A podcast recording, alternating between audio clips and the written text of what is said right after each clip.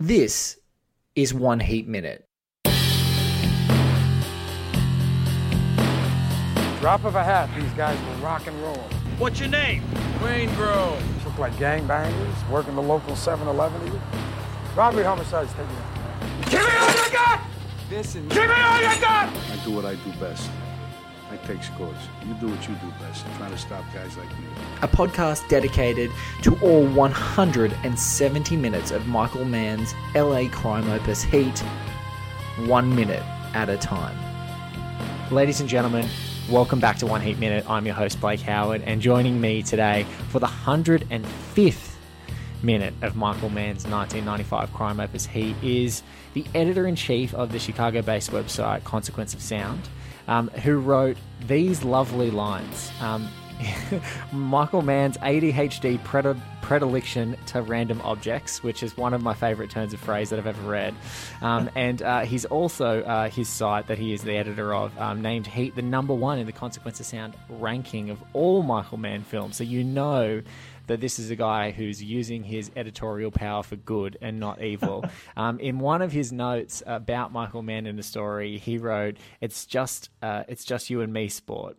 Teach him, god damn it. And so I'll say back to him, this great guess, it's just him and me, sport. Teach me, god damn it. Ladies and gentlemen, it is editor, writer, film critic, podcaster of Consequence of Sound, Michael Roffman. Welcome to One Heat Minute. Thank you for having me. Jeez, what a great intro. That's that, that might be the, the, my favorite intro I've ever had on a podcast. This is this is wonderful. Thank you. Thank well, you. you. well deserving. I said to Mike, uh, Michael, just off air, that the awesome Mike Vanderbilt, who you guys will be hearing, uh, has just been on the show. And just as we stop recording, we usually have a bit of a chin waggle before the show. And Mike said, Blake, there's two men that I feel like I've taken a spot out of their them being on the show. They are Michael Roffman and John Abrams. Um, and I was immediately said, give me the spelling of those names. I'm following them up. What are their Twitter handles? If they're our people, they need to be on this show. And Michael, since following everything up, of course, you you most certainly are. Um, man, being a Chicago native, we were talking just before the show was recording, and I had to stop and interrupt our conversation because it was too good to not be recording. so, um, folks, it's my pleasure to talk to Michael. We're gonna uh, we've been already chit chatting, so I'm gonna dive in really quickly to the minute itself. Um, it is a jam packed minute, and then Totally. I will jump into everything man, his history, this minute, and everything that is to discuss about this wonderful film. So, Michael and I are going to watch this. You guys are going to listen along, and then we're going to come back and talk about it.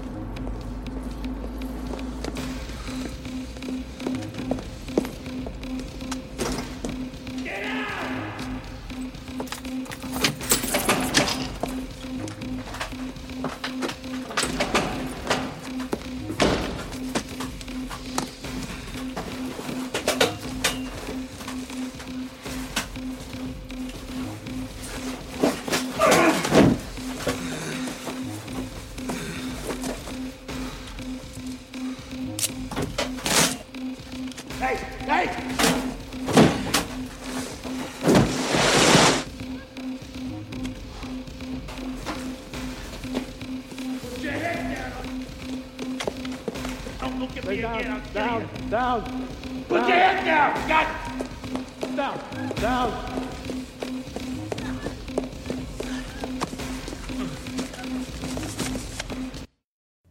I always wonder how heavy those bags must have been. heavy like 13 million So bucks it's, it's so many people talk about it. it's like what is you know what does 13 million dollars look like i think that's one thing in like movies that you know a million dollars used to look like an entire Yeah. an entire room but here 13 million dollars of like hundreds or thousands of dollars of bills or whatever it is they're just these big epic bricks like heavy Yeah. bricks of money and it's it makes total sense And it's so great because, you know, Kilmer is tasked with having to bag all the money. And I always wonder also while watching it just how many takes they had to do of him just perfectly wrapping that cash. I know. And I know Kilmer is like an MVP in, in terms of, you know, precision and just really gets into his characters, whether it's, you know, Jim Morrison or even um, something fun like in Kiss Kiss Bang Bang. Gay But Perry. You- you- this, before I- you even said it, Michael, this is how I know this is a perfect perfect pairing for this show. It's like I was thinking Gay Perry, say Gay Perry, say Gay Perry. Yeah, oh, I love him. Love Gay Perry.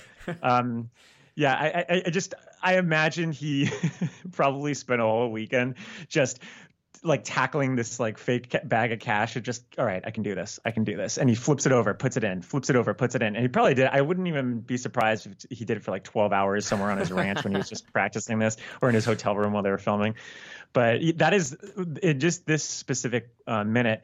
That's the one thing I think about it is just a how heavy those bags are, and B, how tough it must have been to just perfectly place that bag over that cash uh, because it's it's so precise, and that's what, what that's what man wants is he wants that sort of militaristic. Um, precision you know? And and then you get that even just in this one minute. I mean they're so cold and severe here. Uh, even even uh, de niro who's so quiet he's like you know like to borrow from not to you know tease an illusion and collateral, but he is like a kind of like a coyote or a wolf. Like he is just this this lone silent person, and he's even here he's this very like kind of just severe and, and just loud and, and just just yeah just he's very you get the sense that these are just no nonsense guys. And one of the things I can't stand so much with bank robberies now in movies is that they're usually kind of funny and lovable, and these yes. guys are not like no, at no, all. Like as soon as as soon as the uh, the main crowd control bit, which happens in the lead up to this minute, and as we dive into this minute, and we sort of get that, to, to use your turn of phrase, that predilection with objects, we get that um, that really cool circular key, like yeah, into the yeah. into the safe. I like that that little touch because you see it, and then the the decision to have the camera sort of pick up its momentum from behind Kilmer's shoulders and move and follow him into the safe is great. I don't know about you, as a person who's moved a bunch of times, I'm like, where does he get those bags? Like, I want to know, like, yeah. because that's the best bag ever. It's like a giant thing that can carry the bricks of money, and you can't go into a store and go, hey, do you guys have the heat? Like the heat bags, like yeah. the bags that bag tons of bricks of cash. Like I want one of those so I can fold it up into a tiny briefcase and then also carry a massive, like a massive thing of cash. But like one of the things that I keep hearing is like um, Tom Sizemore's Michael's got this like golem voice, almost as like if you look yes. at me, I'll kill you. And uh, in all of the other scenes when Neil Neil's in charge, De Niro, it's much more measured and controlled. Get down, stay down, mm-hmm. get down, stay down, and and then Sizemore's got that that little screw loose that you can tell is in his character. It's it's happening off camera, and you can only hear it in his voice. If you look at me, I'll kill you. Get your head down. Get your as like being hyper aggressive, like really trying to strike fear into these people. Such a, and I agree. This is there's no lovable. there's nothing lovable about the guys with no, the masks no, and the machine like, guns in this moment like you're not gonna ch- you're not gonna like be able to get a smile and just be like you know a push down. Like these guys are gonna they're gonna shoot you like yes. if they have to. And you know you get it in previous scenes for sure with especially with Sizemore's character because he's not exactly um, a hot trigger per se but uh, he he's he's just easily the one that's so invested in this. Like this is this is his lifeblood more than even anyone for for sure I would imagine because you know even earlier he's just like this is this this is just totally worth it for me. Like I have to do this. Like he doesn't give a shit about the consequences. He's no. just he's going to do this. And with this even just this little minute clip he's terrifying. I mean and granted he I mean Sizemore's pretty much a visceral force even without having any sort of character attached to him. And especially in the 90s he was just such a brutal guy but um, you know, like anyone in, in a Michael Mann movie, like they he did his research too, and I think it definitely carries out in this scene because I know that um, prior to filming. I, I, just think anyone at this point, like I think Mann's sort of um, reputation kind of spoke for himself. So everyone was just a researcher on their own. And I know that Sizemore, especially, like he was like going into prisons, he was hanging out with convicts, like he was interviewing convicts, and you get that sense of sort of realism with him here in just this little clip. And he's just he feels like like you feel like you're watching just actual footage from a bank heist like that's actually happened in the past. And that's that sort of realism is one of the reasons why i feel like heat has probably transcended any of the movies of the 90s or any of the bank heist movies for sure because it just is so gripping in the sense of of um naturalism. Like it, this this does this doesn't really feel like a movie even though it's all it's, it's incredibly cinematic by nature. It, it does feel so real and it's anchored in, I think exactly what you said is the authenticity of the people that are portraying the characters because there's that clinical thing that's happening, you know, with each character and Neil being so precise and so sure. And so, you know, he's he's sort of deathly calm. Like he said, he's like a wolf because he's just sort of he'll stalk in and he'll do what he needs to do, and he's sort of striking fear. He doesn't have to. There's not a lot of big gestures. And you've got this crowd control guy being Sizemore, like really you know he's he's the threat. He's the Yeah. keeping people um uh, on on the edge of their seat or on the edge of their desk the entire time because you're like I don't know what this guy's actually going to do in this sequence. But I think that that's that's a really good note about great heist movies is that heists are manifests of the characters who are conducting them. So it's really Mm-hmm. true to the Heat heist that these guys are so good at what they do that we just like watching them be good. Like they're actually Yeah. good at it. And so Yeah. unless the characters really, you know, in a more recent film, which I think is equally good, um, well, you know, equally good at portraying that on uh, the characters in the heist and, um, is something like Widows because the characters all Yeah. aren't professional. So they are bad. They're not clinical. They are nervous. They fumble. And I think the, the mm-hmm. characterization of how they conduct a heist makes total sense to their character, in which case it's equally as engaging. Where something like you watch like Ocean's Eight, which is fun and very passable as a film. You watch that and it just happens with su- such effortlessness and ease that you're like, this is boring. Like it's like paint Yeah. by numbers. I know what's going to happen. I've seen it all happen before, and it's it's not even fun while it's happening. It's just kind of like meh. And so I think in here, that's why it's like uh, I, I think we've talked about it a couple of times on the show leading up. I'm trying to map out exactly what we've said, but like it was Dog Day Afternoon, and that was the heist movie, and then Heat Yeah. took over, and there really hasn't been the heist movie since Heat. It there just- hasn't no like it- it's funny because i think in the um in episode 102 of your podcast i think they you were talking about how like you know obviously like christopher nolan took this and ran with it for the dark knight and Yes. And and I, it's that's why you i mean you can't even really attribute the, the dark knight as being like the next heist thing because it really is just like a carbon copy of heat. I mean they even have um william fichtner Yes, in the intro as like an homage of sorts um and i remember even being in the theaters at the time and like when it premiered in 2008 and i went to like the midnight screening for it and just freaking out and just like turning to my friends and be like this is heat! This is heat! Like you don't get like you get it? This is heat! And um and and so and it's and, I, and even widows like i have loved widows and i could absolutely see how steve mcqueen got influenced by that too. But the difference is like what you're saying like you're watching it's almost like watching um with heat you're like watching like a, an nba like an NBA finals game Yes. with like you know LeBron James like um, leading the way, and you're like, what are these like the the, the tension is mostly like, are is everyone going to be on their A game um, because we expect them to? But then like with Widows, it's this underdog story, like almost like a regular like a really great like regular season game where you're just kind of like.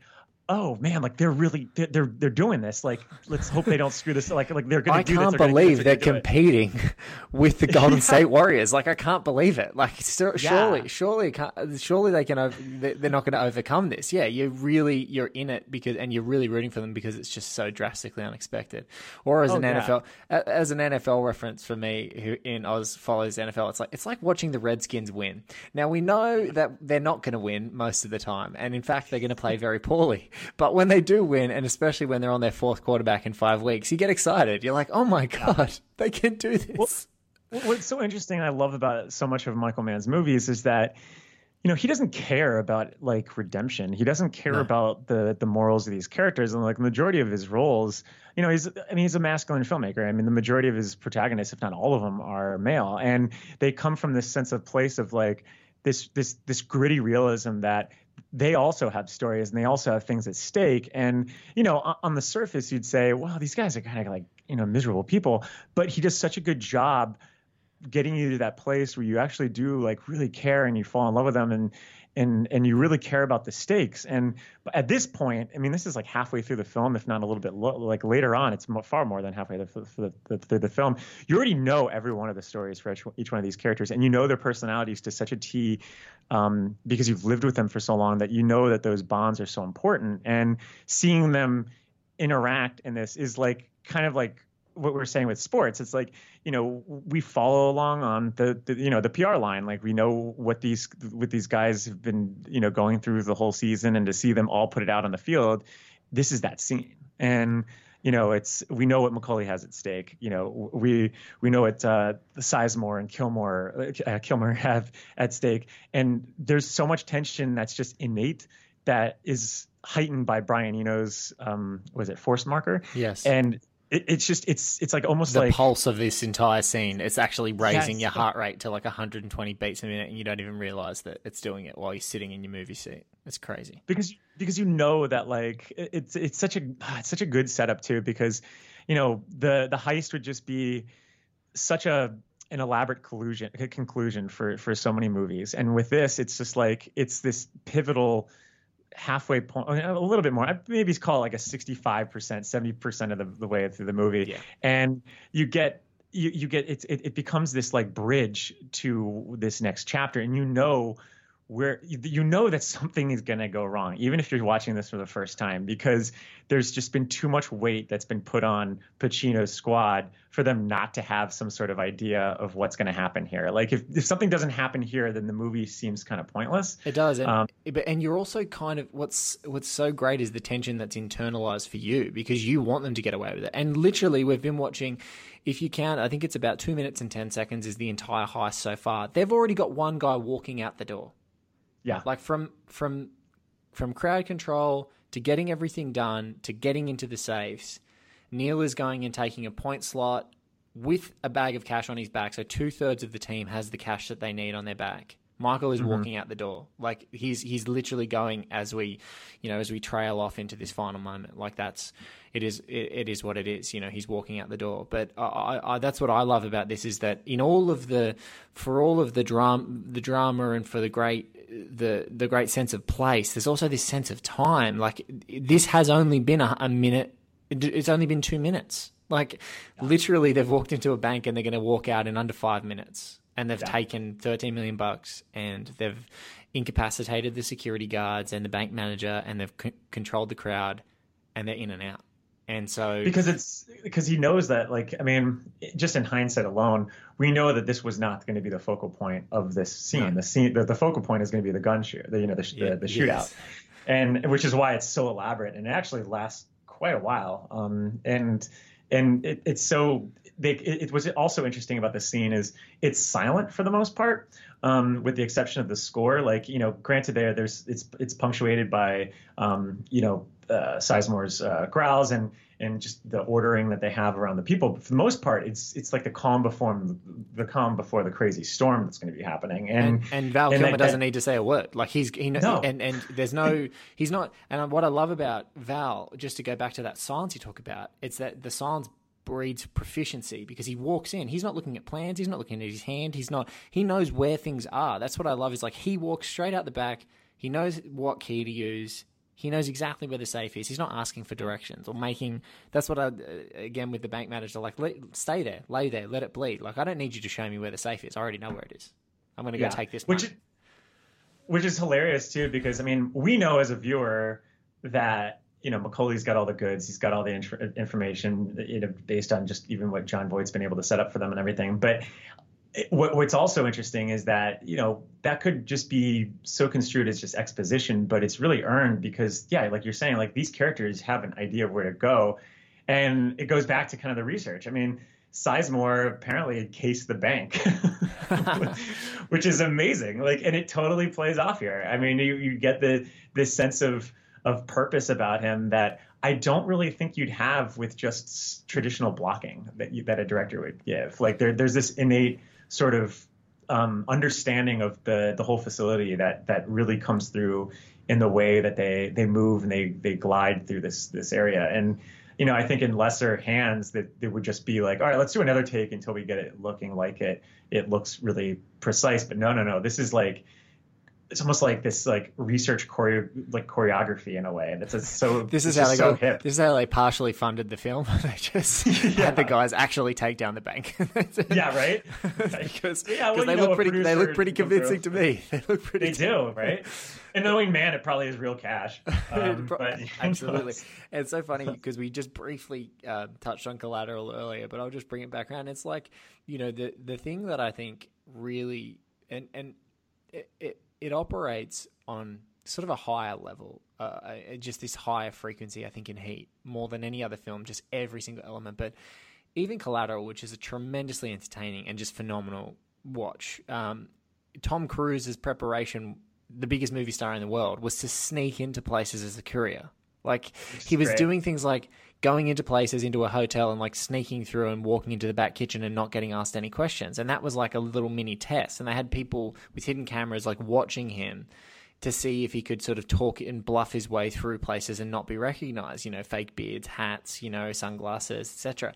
And so it's that level of like, how prepared are you to to how how how at how at ease and how comfortable are you, are you going to look in every sequence? You know, Muhammad Ali, 11 months Will Smith trained in the gym, fight training Yeah. and voice training. And so when you see him move those feet and you see him throw those right hand leads and you see him talk in that magnificent um, drawl of Harley's that it's it's all perfect and it feels so comfortable. It's there's an immediate distance that's sort of closed off, and you're like, okay, I, I my, my suspension of disbelief is perfect now. I can I can totally believe that this is this is the guy. This is I don't have to. There's not any you know J Edgar um, weird makeup that's going to completely distract me in the third act and make me just go, what the No, hell is going on? It's it's it's people in real spaces making it feel really really authentic and really real. which is why I think in the, like historically for for man or even traditionally like he works with, with a specific type of actor you know and I and I do wonder if that's been one of the reasons why maybe some of the past few films of his have been um you know uh, under a more critical eye because I mean, as you, like all the the actors that you mentioned already, I mean, like Tom Cruise's mo is is to be as research driven as possible, just Yes. like Michael Mann. You know, like I mean, we especially we see it now because it, it almost seems like the making of Mission Impossible is more entertaining than the actual movie at this point. Um, you know, so that's kind of Watching him jump out of a, tra- of a plane like 30 times, and you're like, you're Oh, yeah. case. Yeah, I agree. I, I almost had a, a more profound response at home checking out the Blu-ray extras. That was just like, Oh, absolutely, this guy's a lunatic. I, I mean, it, even with like you know with Will Smith, who's who's been absolutely determined and he's very picky in his in selecting his roles. It's he's just the perfect, perfect, perfect, perfect uh, you know pair for Michael Mann, and um and, and that's why I think even with like um, Public Enemies in 2009, like you know you get like Christian Bale who who He seems delivers like a man probably guy. more A man- yeah. Oh absolutely. and, like guy. and that's absolutely. Like which is why I think he's like the standout of that movie. Because you know granted I mean Johnny Depp gives it all, his all with with a lot of his his films too. And I'm not going to discredit him d- despite even any of the context that's been going on with him lately. But like it's just it's just so interesting to know that like when rewatching that movie and just knowing how kind of man acts as a and what he requires of his actors it's like of course Bale is going to be the one that comes out as an MVP because that's he's at that level. Like Yes. he's going to be willing to put in you know the to go to that 25th hour of research for himself. And it totally shows. And with this it's it's such a i think not a lot of people ever really put too much thought into like this type of ensemble for heat of just how perfectly curated this movie is like with, with regards to the positions of like the different actors and actresses like you know the, the even something small like um uh, like a oh god, like even Noonan for like the one role that he has where he's just on the the porch with all the the used up like computers that are sitting there. He he has this sort of silent sort of knowledge about him like oh this guy is someone that has probably been up here on these hills and has done multiple like heists and like in the past. Like he is a veteran here. And i'm sure tom noonan put more research into that three minute four minute scene than anything that he did he had done in like other roles outside of that. Like and it's just i love that. And i and and, and this film is just a great rogues gallery of actors that are willing to go and deliver 110%, which is why I think he does stand out amongst its, uh, you know, amongst other movies by man, because you just have so many people going the extra mile for sure. The we Jericho mile. We, we just an extra Jericho mile. We just have to Yeah. talk about casting director Bonnie Timmermann in there as well, because Yeah. Michael Mann obviously, you know, um, and him and Art Linson had the two main guys, but Bonnie Timmermann was the casting director, and you're so right. It's literally.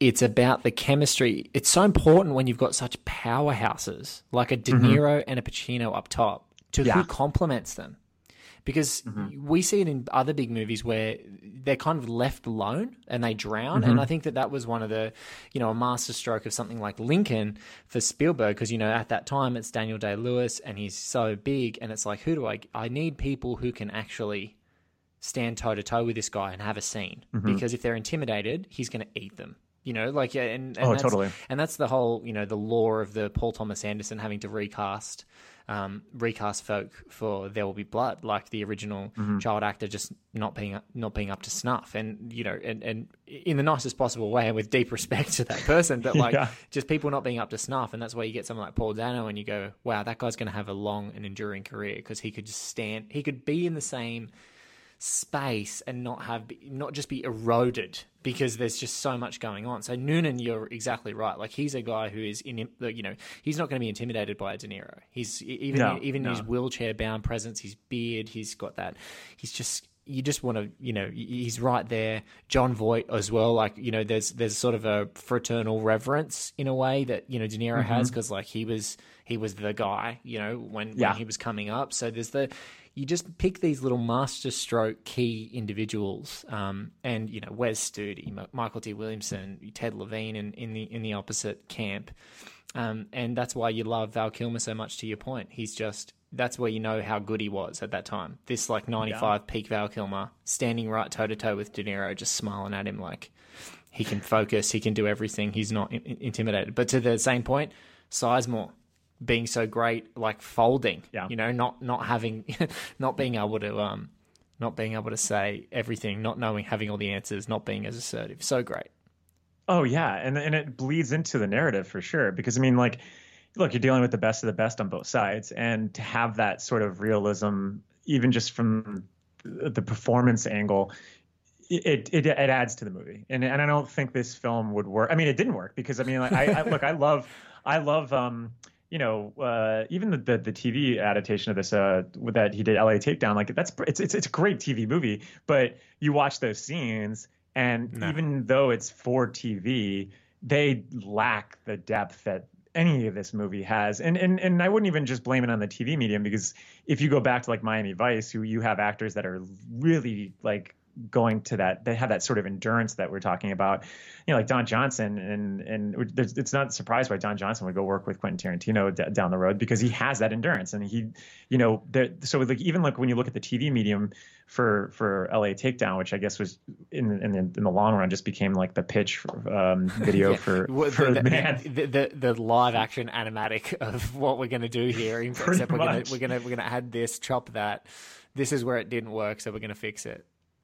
And it just doesn't it doesn't have that sort of gravitas that that this film has. And i mean obviously uh, like that's a duh because you were dealing with a-list actors and stuff. But then again on, the, on that same note like there's been so many instances where a-list actors just kind of topple over the screen where you just see them trying too hard. And then as you were pointing out like it, it almost intimidates the actor who's just sitting there with starry eyes. And while that makes for a great behind the scenes interview where they're like oh my gosh it was great working with al pacino it doesn't make for a fun performance like when you're watching it. You know it just seems like everyone's at a camp and just enjoying the you know whoever's coming in and just dazzling the the students. And uh, that's not the case ever in Heat. I, I never get the sense, even with Natalie Portman, um, who's so young in this. Like, I never even get the sense that she's in this, like, sort of like this guffaw, like, oh my god, I'm, I'm, I'm, you know, along with all these veterans that are so good. Like, no, everyone is just confident, and like that's so great. I, I just like, think, I think that's, I think that really makes the film stand the test of time because it's just everyone's firing on all cyl- cylinders.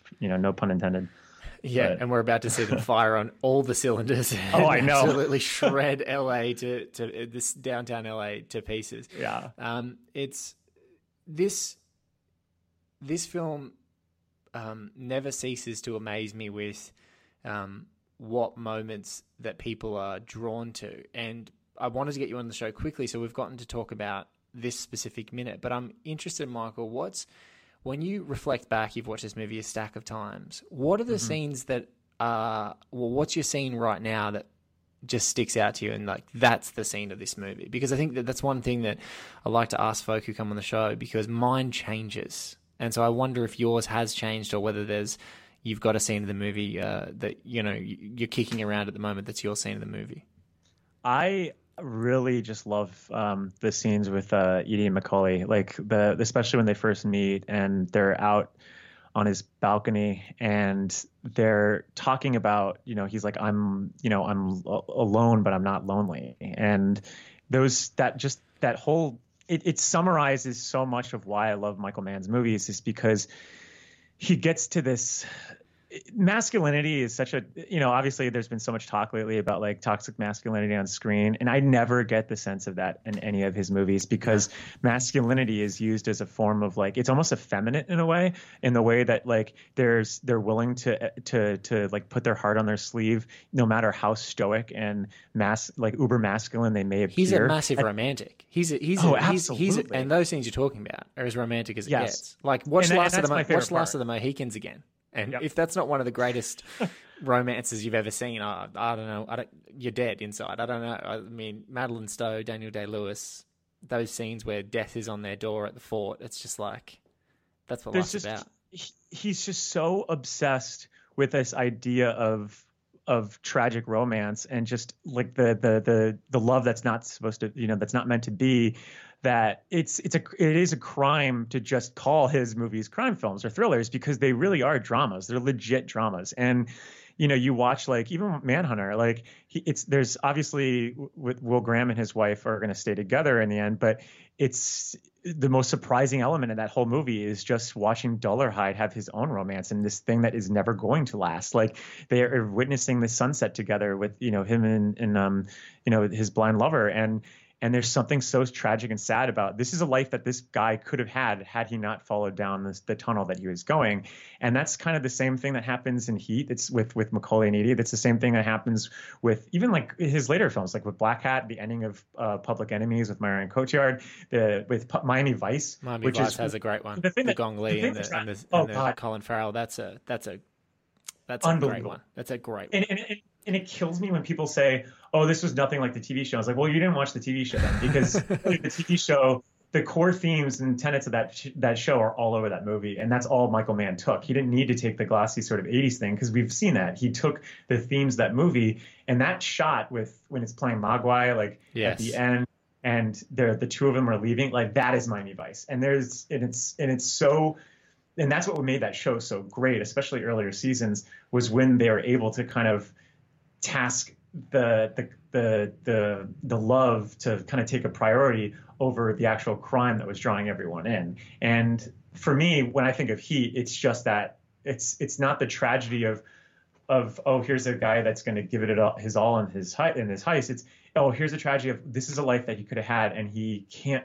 get rid of it because work always comes first. And and I almost feel like that kind of gets at what Mann has been at his whole life. Maybe maybe there's something autobiographical about that because it just it has to be because it's been in every one of his movies. Like even Thief, I mean he he literally torches his entire life at the end of that movie and says goodbye to this you know his wife and and his child and um, his foster child and and it's just every one of his movies has that and even with the insider for the most part um But they're trying. Though- They're, they're desperately trying. This is what's great about them is that they're.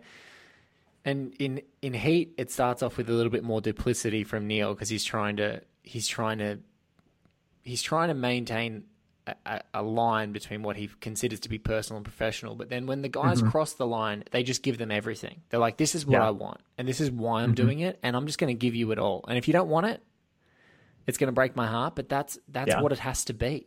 And this is Yeah. and and there's another tremendous scene later on in the film where just after after Vincent saves Lauren, Natalie Portman's character mm-hmm. from Motion Attempted Suicide, and he and Justine are sitting in you know the waiting room at the local emergency room, and Yep. she's like, "Can we make this work?" And the thing that you would desperately hope for, and it breaks my heart even thinking about it, it makes me smile because like I want to laugh awkwardly because of how emotional it makes me feel. But it's like she, he's like, no, you you you you nailed me. Yeah. I am exactly what I'm going after. yeah So this is Yeah. not going to work.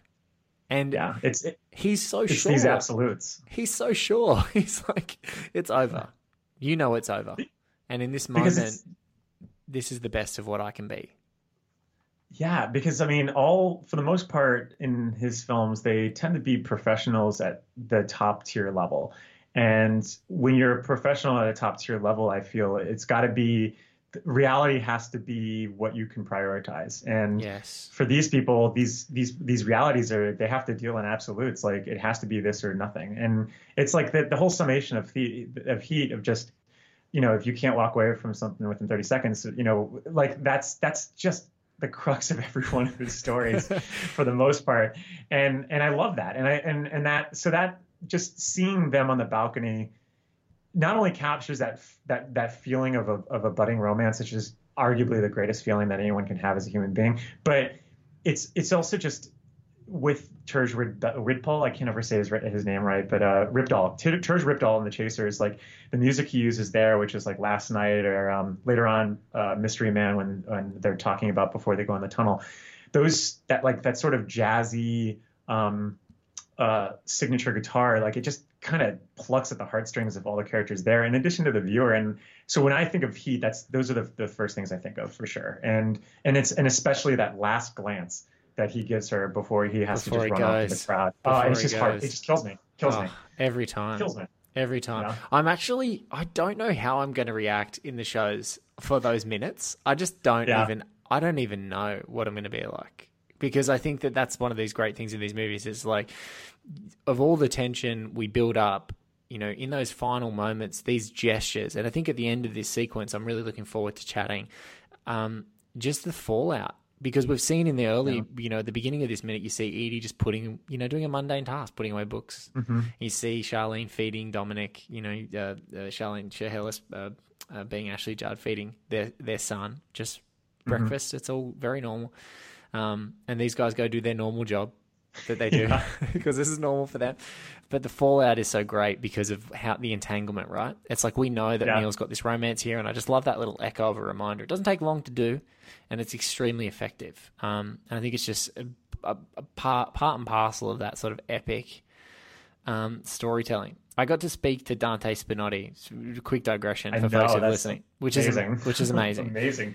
And one thing yeah. that he confirmed about Michael Mann's method, and I think it makes total sense, and probably people may have covered it before, but I just want to reinforce is that, and, and, and listening to it again when I was editing, was that Mann maps out the emotional trajectory of every scene and the mm-hmm. emotions that he wants you to be feeling in that moment as an audience member. And so I think that yeah. that's probably why in his most sort of accomplished films that I think that maybe that command of what you want to, what he wants you to be feeling, you are feeling in every yeah. one of those moments, and it's very and and and and um, it's I, I love that it's very um, it's very dis- it's very distinct. It's it's very you know uh, he he's not just thinking about the precision of this heist necessarily. He's thinking about what emotions do I want the audience to be feeling while they're mm. viewing this heist as well. And so in this moment, I'm like. I love going back to that point. It's like he wants you to be rooting for these guys to win this heist. We want yeah. them to win.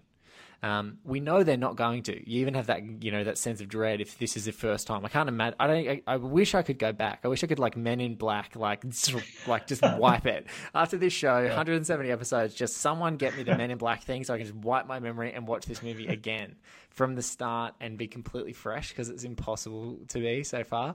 But I just love that. You know, in this moment, you're like, oh, I I think they're going to get away with this. Yeah, well, it, it, there's the best movies make you feel as if that's going to happen every time you watch them. Um, yes. Um, it, you know, it's like it's like uh, the ending of Last Crusade, where when he's when uh, Indiana Jones is reaching for the Holy Grail. I, I yes. every time I still think, well, maybe he can, maybe maybe he's going to get. No, it's like no, he's not going to get it. He's going to get pulled up and he's going to realize he needs to be with his father. Uh, but it, but the movie, the best films just get they have that energy and spirit that just renews it you know? And and he does that for sure for me. Like i mean i, I by the time we get to the the ending of the film and you know there's the moby starts playing I, it doesn't matter how many times i've seen this. It still feels as if well maybe you know may, may, maybe there is hope like no yeah it's over. It's it's he's going it's got it's done. It's over it's over it's over. It's like it's to happen. And like he's he's he's fading away and this is it. And and it, and it hits me emotionally every time. In like the same way. And like th- there's never a lesson lessening effect. Like i don't i don't ever get tired of it. And and i think that being able to have that that sort of renewal is absolutely the mark of just a great film. And that's kind of what i look for mostly when it just as a critic alone is if that's why i feel like it's so hard to watch a movie once and then review it because you really can't tell about the value of or the, the cachet of a film until you've actually sit, sat with it for like a long period of time. And I've been really lucky know, in this project to Yeah. to to really take you know the um there's been so many great like quotes i think anthony lane from the from um the new yorker used to say that you have to review a movie the day it comes out or in 10 years Yeah. like he had an absolute thing about that and i think that in a lot of ways he's right it's Oh, like you need absolutely. and you need to there needs to be this sort of immediacy you know you're trying to place it and as a critic you're trying to place it but i think the the thing i relish as both a critic who reviews things that as they come week in week out um, and a person who can take my time on it for especially an amazing film, one that you've gotten to sit with over and over again, one that you've gotten to watch over and over again, to still be to still have value in every scene. And you and I mm-hmm. talking about, you know, the choreography, the pacing, the the the the music, the different authenticities of each of the characters and the motions and the movements of Kilmer putting bagging that money and the weight, you know, feeling like you feel what the weight is of that money. You know, I think that um, I'm really lucky with this project that it gives you the opportunity to flex and play, you know, uh, with a with another dance partner to sort of teach, you know, to teach about each scene and and um, yeah, like he does only. That's why you know, if people ever ask me why this movie, I'm like because it just won't go away. no, Like, it won't. like in my in my conceptions, I like if I look at the shelf, and I don't know about you, Michael, if you've got the same thing. I've got a, a smallish shelf with like some of my favorite films on there, things Yeah. that I often revisit. And if I catch heat in my glance, especially prior to starting this project, and now because of the project, but prior to this project, if I couldn't decide, it was always heat. I just put it on. yeah. And my wife, And- would go, and- "What are you doing? Stop watching this." Well, it's so great too because it, it really is. If you're talking about it in a variety of ways, heat is such a good medium for discussion, and and it's for one, it's long, and Yeah. so if you're doing it one by one minute after a time, there's you have so much opportunity to really discuss not only just the film itself, but Mann at large, and also just his influence prior and you know into the future after Heat, you know prior and post Heat.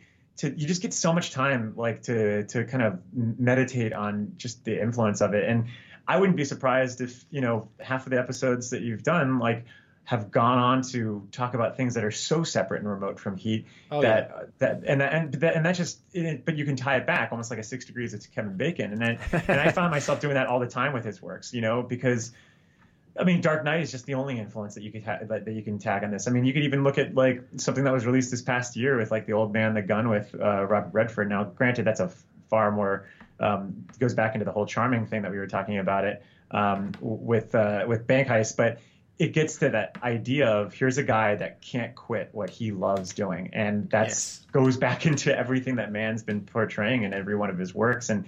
So I think it's a really smart vessel, and I am really interested to see what happens when you get towards the end when you have like several minutes of just this, this re- you're just kind of simmering in that sort of emotion that you know you and Spinotti was talking were talking about. Because that ending is very long and it's going to you know it goes through pretty much almost all of. Um, uh, I mean, just just them standing there, I think is like a few few minutes. You're gonna have like a, you know a few minutes two- to really kind of relish. There's two final minutes. There's two final minutes. I think it's the 164th and 165th minute of this show. That's I'm, awesome. I'm gonna uh, that, that are that are waiting and uh, waiting precisely for that for that crescendo, stewing Yeah. in in that emotion. Um, yeah, sorry, 165th and 66th minute. Um, nice. and nice. and uh, um, yeah, I, I it's going to be such a, a crazy um, experience to, to to sort of uh, try and try and dissect objectively and, and, and not go too emotional about just what a profound and, and and and what it what it is is like the profound performances and and this profound movie. Look, Mike, this has been too much fun. So this has been a blast. this has been so much fun. There are more minutes that have gaps, and I want you to come back. Please come back. I'm going to put you in in one of those final. We're going to final hit that crescendo. If I can, if Oh, there's no it. one, if there's no one on right this moment, I've got to uh, find it. If there's no one on the glance between Neil and Edie, it's you. I'd love you to come Oh, back. Nice. I would love to be on. Absolutely. So, guys, this has been another episode of One Heat Minute. Michael Roffman, you can find him at consequencesound.net. You can also find him on the Twitters at Michael Roffman. Um, um, just wanted to say a huge thank you. Thank you to Mike Vanderbilt for putting me on to Michael. This has been a great convo. I hope you guys have had as much fun listening to it as I've had talking to Michael. Um, Michael, is there any other any other plugs, any other things you want to get in there before we jump off? Well, if you love podcasts, you love our uh, podcast at Consequence of Sound. We've we've got uh, the Losers Club, a Stephen King podcast that I'm a co-host on, and uh, Halloweenies, which is uh, a Michael Myers podcast that's going to be soon becoming a, a Freddy Krueger podcast next year for 2019. so we got we, we got a lot of great podcasts on our um, on our network. That's just it's it's been a year of podcasts for us at Consequence, so it's it's been fun. So. And Yeah. so, with that, check out oneheatminute.com. Um, everything for Consequence, including the, the subscription links to those podcasts, will be up there as well. Um, a little bio for Michael, so you can check it out. And I will link you into um, a couple of recent news items with my favourite line, as I said, my man's ADH predilection to random objects, which we're just unpacking in this show minute by minute as we go. Um, and uh, a couple of other posts up there from Consequence on Mann, which is always good stuff. Michael, thank you so much for being a part of the show again. Folks, I've been Blake Howard, at Blake is Batman if you want to find me on Twitter, but always oneheatminute.com, and we'll catch you on another episode of One Heat Minute just around the corner.